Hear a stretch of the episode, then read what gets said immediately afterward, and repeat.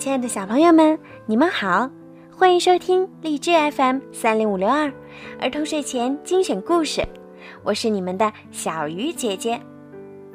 今天呀，是家住在浙江杭州的费月小朋友的三周岁生日，爸爸妈妈祝你生日快乐，希望你可以更加坚强，做个勇敢的小男子汉，和姐姐快快乐乐的成长。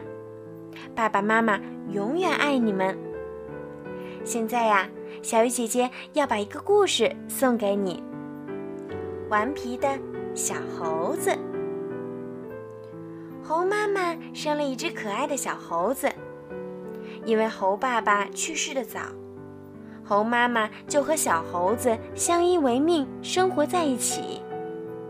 猴妈妈非常疼爱小猴子，什么事儿都顺着它。时间长了。小猴子养成了坏习惯，猴妈妈看到了，心里特别的难过和着急，心想：“唉，小猴子变成现在这个样子，都怪我，都是我平时太惯着它了。不行，我得想个办法。”一次，猴妈妈去山上摘桃去了，让小猴子自己在家里看着家。小猴子答应了。猴妈妈走后不久，小猴子就感觉饿了，心想：“嗯，现在妈妈没在家，我得去找点好吃的。”小猴子找遍了整个屋子里，最后找到了好几块西瓜，还有几根香蕉和橘子。小猴通通都拿了出来，坐在自家门口，不一会儿就把西瓜吃光了。接着，小猴又把吃完的香蕉皮、橘子皮全部都扔到了路上。饭饱之后，小猴子就回到屋里睡觉去了。过了一会儿，外面“哎呦”的一声，把小猴子给惊醒了。小猴子急忙去门外看了一下，只看到熊伯伯骑着车被摔在了地上。哎呀，疼死我了！这是谁扔的香蕉皮呀？这时，小猴看到了，高兴的不得了。熊伯伯，你怎么摔在地上了呀？哎，也不知道是谁扔的香蕉皮，把我滑倒了，才被摔在了地上。小猴子听了熊伯伯的话后，心里偷着乐，心想：哼。熊伯伯并不知道是我扔的瓜果皮，他急忙把熊伯伯从地上扶了起来。熊伯伯起来后，推着自行车慢慢的回家去了。因为他的脚受了点伤，只能慢慢的步行着走了。小猴子看见熊伯伯已经走远了，又继续回到了屋里，躺在了床上睡着了。又过了一会儿。外面又出现了“哎呦”一声，又把小猴子惊醒了。小猴子急急忙忙地跑了出去。出去一看，原来是白狗阿姨摔倒了地上。白狗阿姨生气地说道：“哎呀，这是哪个不讲道德的人乱扔香蕉皮呀？害得我摔在地上，疼死我了！”小猴子急忙地跑了过来，对白狗阿姨说。嗯，白狗阿姨，我来扶你。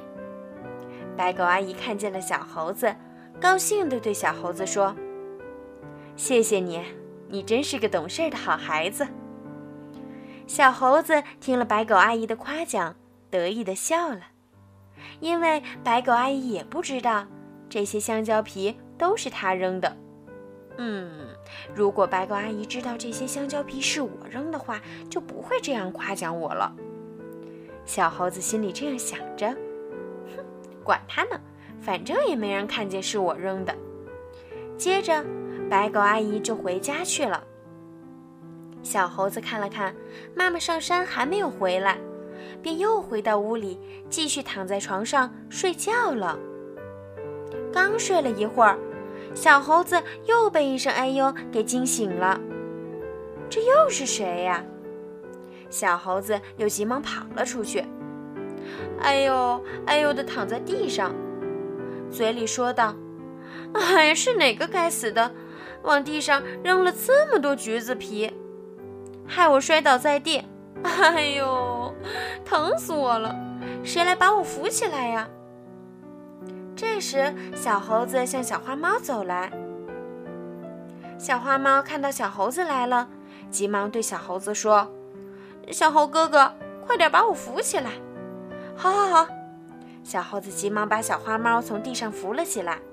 扶起来后，小花猫对小猴子说：“小猴哥哥，谢谢你。”小猴子忙对小花猫说：“嘿，不客气，不客气。”这时，受伤的小花猫慢慢的行走着回家去了。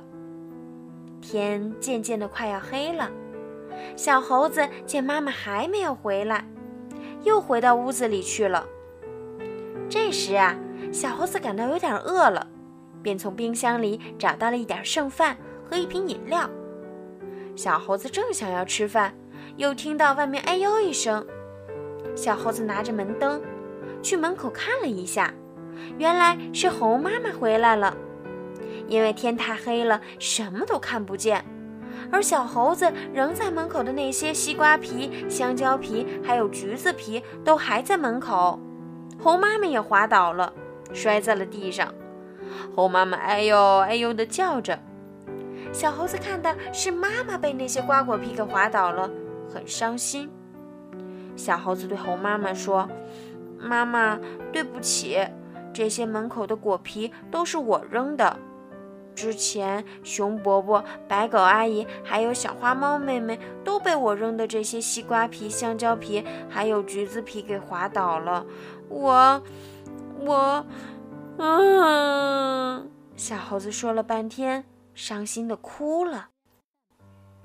猴妈妈听完小猴子的讲述后，并没有责怪他，对小猴子说：“嗯，敢承认错误就是一个好孩子。”小猴子听了妈妈的话后，又哭了起来。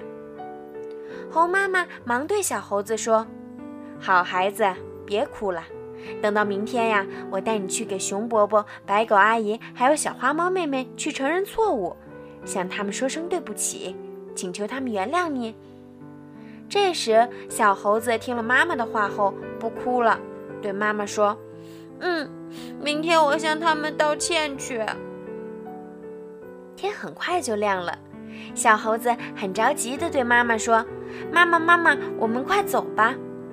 猴妈妈忙对小猴子说：“好，好，好，我们这就走。”说着，猴妈妈和小猴子一起走出了家门。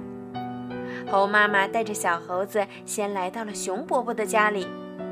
这时，熊伯伯正坐在院子里喝水，看见猴妈妈和小猴子来了，很是高兴。